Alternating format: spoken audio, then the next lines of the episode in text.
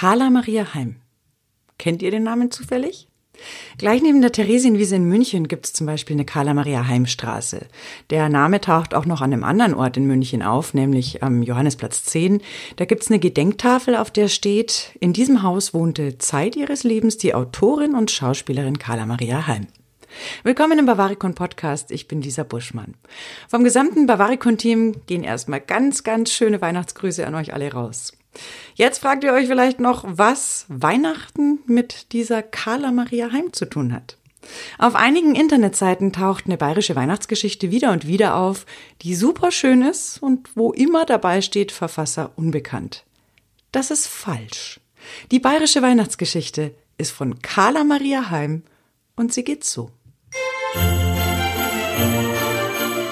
Beim Eugen Hefinger, einem pensionierten Postbeamten in Rosenheim, hat sich's Christkindl des Jahr besonders reichlich eingestellt. Die sechs Kinder vom Hefinger sind schon lange aus dem Haus und über ganz Deutschland verstrahlt. Mit dem Besucher hat's das ja nicht geklappt, aber sie haben ihn nicht vergessen, den Vater, und alle haben's ein schönes Geschenk geschickt. Vor der Lotte, die wo in Freiburg verheiratet ist und für die Antike schwärmt, hat er eine sehr schöne Nachbildung der Venus von Milo gekriegt. Ein bisschen nackert war es heute, aber mei.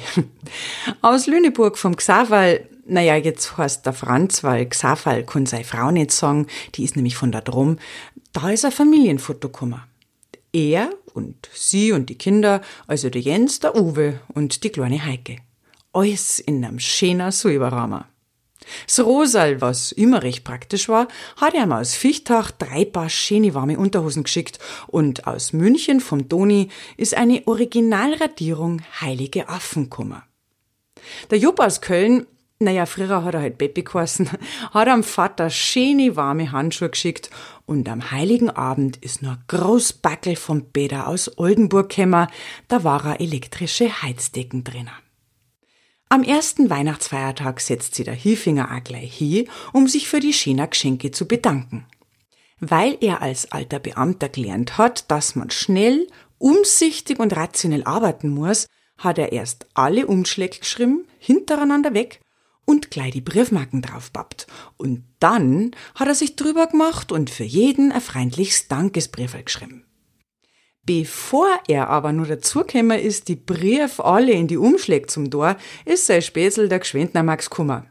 Der war früher bei der Polizei, ist aber auch schon pensioniert. Geh weiter, hat er gesagt. Das kannst du doch morgen auch noch machen. Jetzt über den Feiertag wird die Post doch eh nicht befördert. Das müsstest du doch als alter Postler wissen. Da reißt sie doch keiner einen Hax aus. Gehen wir zum Oberbräu. Da läuft halt ein zünftiger Schafkopf. Naja, der Hilfinger hat das eingesehen und ist mitgegangen. Es ist ein recht lustiger Abend geworden und es war schon ein bisschen spät, wie er wieder heimgekommen ist. Er wollte erst gleich ins Bett, aber dann hat er die Brief und die Umschläge gesehen und weil er nur so aufgeratzt war von dem zünftigen Abend, hat er das Radio angemacht, eine Musik gehört, hat nur eine halbe getrunken und dabei die Briefwahl in die Kuvert einer da. Bloß hat er leider dabei ein bisschen was durcheinander gebracht. So hat die Lotte aus Freiburg, die mit dem Antiktick und der Venus, ganz erstaunt gelesen. Liebes Kind, vielen Dank für dein schönes Weihnachtsgeschenk. Ich habe sie gleich mit ins Bett genommen und sie hat mir die ganze Nacht warm gemacht. Sowas habe ich mir schon immer gewünscht. Der Peter in Oldenburg dagegen, der, der die Heizdecken geschickt gehabt hat, der hat sich nicht weniger gewundert, wie er gelesen hat. Deiner kostbaren Weihnachtsgabe habe ich einen Ehrenplatz im Glaskasten eingeräumt und sie wird allgemein bestaunt. Aber auch das Rosal, was die drei warmen Unterhosen geschickt hat, ist ein bisschen blass worden, wie es gelesen hat. Ich habe sie gleich angezogen und habe mich heute Abend damit beim Oberbräu gezeigt. Sie sind allgemein bewundert worden, besonders von der neuen Kassiererin. Hoffentlich verliere ich sie nicht gleich. In Köln, wo die warmen Handschuhe her waren, hat der Peppi alias Jupp genauso verwundert gelesen. Da hast du mir wirklich eine große Freude gemacht und sie passen so gut, auch um den Bauch und um den Hintern herum. Aber erst der Toni in München, der die Radierung Heilige Affen geschickt hat, der hat vielleicht wirklich geschaut, wie er gelesen hat. Ihr seid wirklich alle sehr gut getroffen. Das Bild hänge ich mir im Wohnzimmer auf, damit ich eure lieben Gesichter immer vor mir habe. Naja, und der Franz Xaver in Lüneburg, der das Familienfoto übersandt hat, der hat gleich aber einige bayerische Flüche loslassen, von denen er gar nicht gewusst hat, dass es noch kann. Schreibt doch da glatt der Vater. So ausdrucksvolle Affengesichter habe ich wirklich lang nicht mehr gesehen. Da kann man sich richtig vorstellen, dass der Mensch vom Affen abstammt. Müssen wir doch einmal nach ihm schauen, haben's gesagt, die Kinder. Es scheint, er wäre ein bisschen wunderlich, unser Vater. Wir hoffen natürlich, dass eure Weihnachtsfeiern ohne solche Verwirrungen ablaufen, aber die Botschaft ist doch im Kern super schön. Geschenke sind gut, die Feiertage gemeinsam zu verbringen, ist aber unbezahlbar. Wenn euch diese Geschichte also irgendwo mal wieder unterkommt, wieder mit dem Vermerk Verfasser unbekannt, dann wisst ihr jetzt, die Geschichte stammt von Carla Maria Heim.